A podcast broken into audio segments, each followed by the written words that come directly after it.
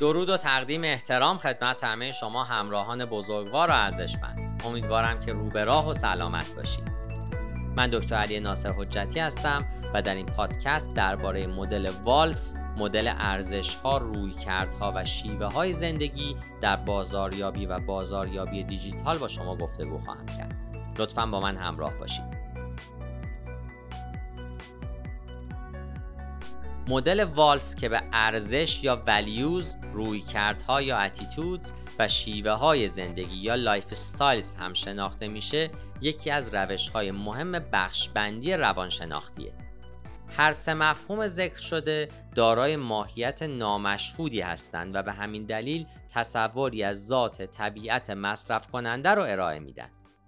زمانی که بدونید که مصرف کننده به چه چیزهایی فکر می‌کنه می‌تونید بهترین شیوه های تبلیغاتی و بازاریابی که باعث جذب اون میشه رو پیدا بکنید. اما چجوری میشه فهمید که مصرف کننده به چه چیزهایی فکر می‌کنه؟ از طریق تعیین ارزش ها، رویکردها و شیوه های زندگیش. والس برای هر فردی متفاوته. بیاید درآمد رو به عنوان یک مثال بررسی بکنیم. زمانی که فردی دارای درآمد بالایی هست سبک زندگیش شامل عادات کلاس A مثل خارج از خونه غذا خوردن، رفتن به رستوران های درجه یک، پوشیدن لباس های برند یا خرید اتومبیل های با کیفیت و غیر است. در صورتی که مصرف کننده جزء گروه دارای درآمد متوسط احتیاط بیشتری در خرج کردن پولش خواهد داشت و ترجیحش پسنداز کردن خواهد بود.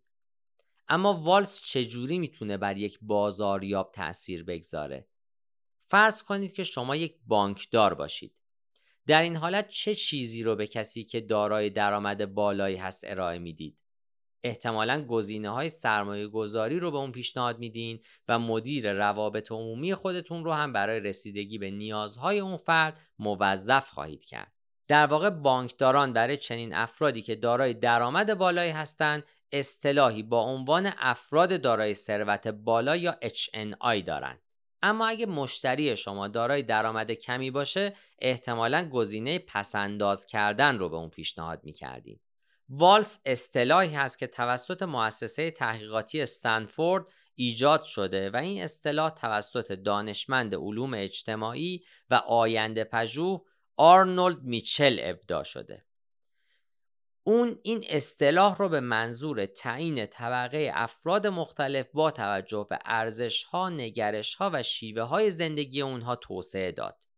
این افراد بر مبنای منابعی که در اختیار داشتند و میزان نوآوری اولیه‌ای که می‌تونستند بپذیرند یا ایجاد کنند تعیین می بنابراین افرادی که دارای منابع کمی بودند نوآوری پایینی هم داشتند و افرادی که منابع بیشتری داشتند دارای نوآوری بالاتری بودند این موضوع اساس چارچوب والس رو تشکیل میده. همونطوری که خدمتون ارز کردم چارچوب والس بر اساس میزان منابع مصرف کننده و همچنین ظرفیت پذیرش نوآوری توسط او ایجاد شده. محور X شامل انگیزه اولیه و محور وای شامل منابعی مثل درآمد، تحصیلات، اعتماد به نفس و غیر است. این دو عامل در تعریف ارزش ها، نگرش ها و شیوه های زندگی هر مصرف کننده نقش دارند. منابع شامل منابعی که در دسترس یک فرد قرار دارند مثل درآمد، تحصیلات، هوش، حمایت عاطفی و غیره.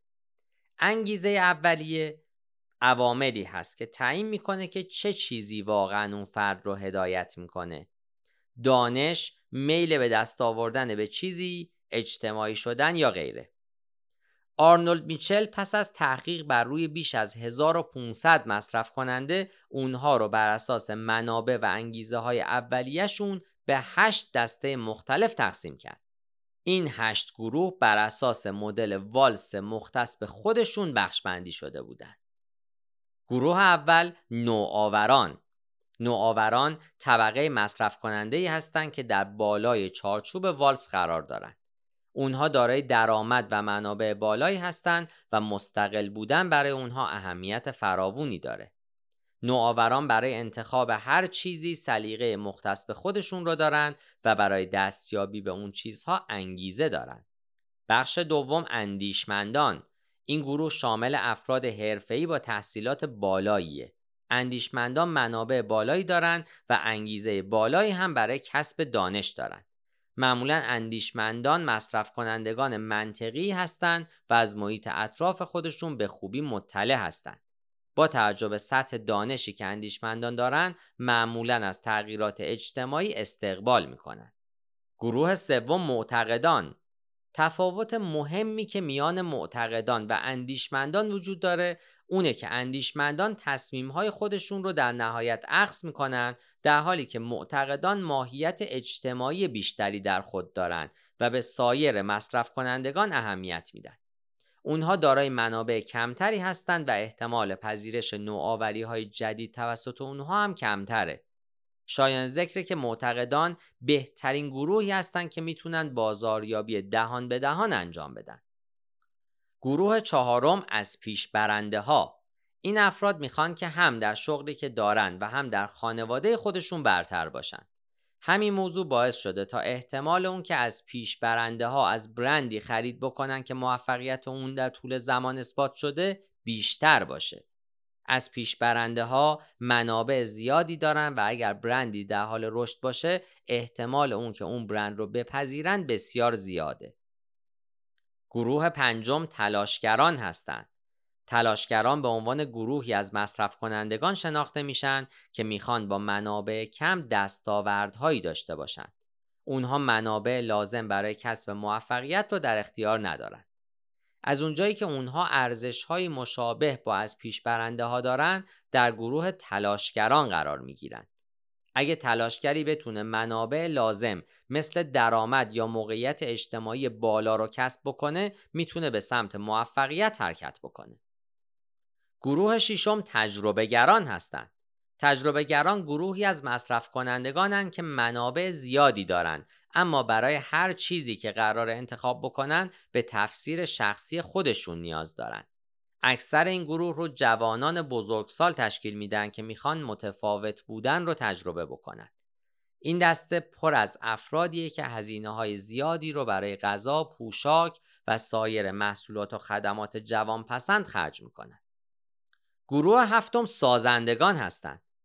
این دسته از مصرف کنندگان خواهان ابراز وجودند اما منابع در اختیار اونها محدوده.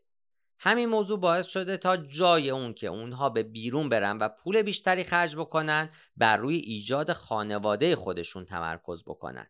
اونها تبدیل شدن یک فرد و خانواده بهتر رو ترجیح میدن. گروه هشتم هم بازمانده ها هستند. بازماندگان دارای کمترین منابع نسبت به گروه های دیگن به همین دلیل احتمال اون که اونها هر گونه نوآوری رو بپذیرن بسیار کمه. از اونجایی که اونها معمولا نوع فعالیت های خودشون رو تغییر نمیدن اکثرا به مشتریان وفادار برند تبدیل میشن.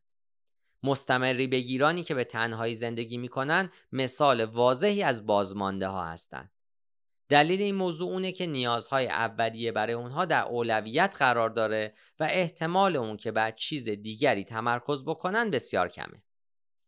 سخن آخر که چارچوب والس در وهله اول برای طبقه بندی مصرف کنندگان بر اساس ارزش ها، روی کردها و شیوه های زندگی اونها عمل می‌کنه.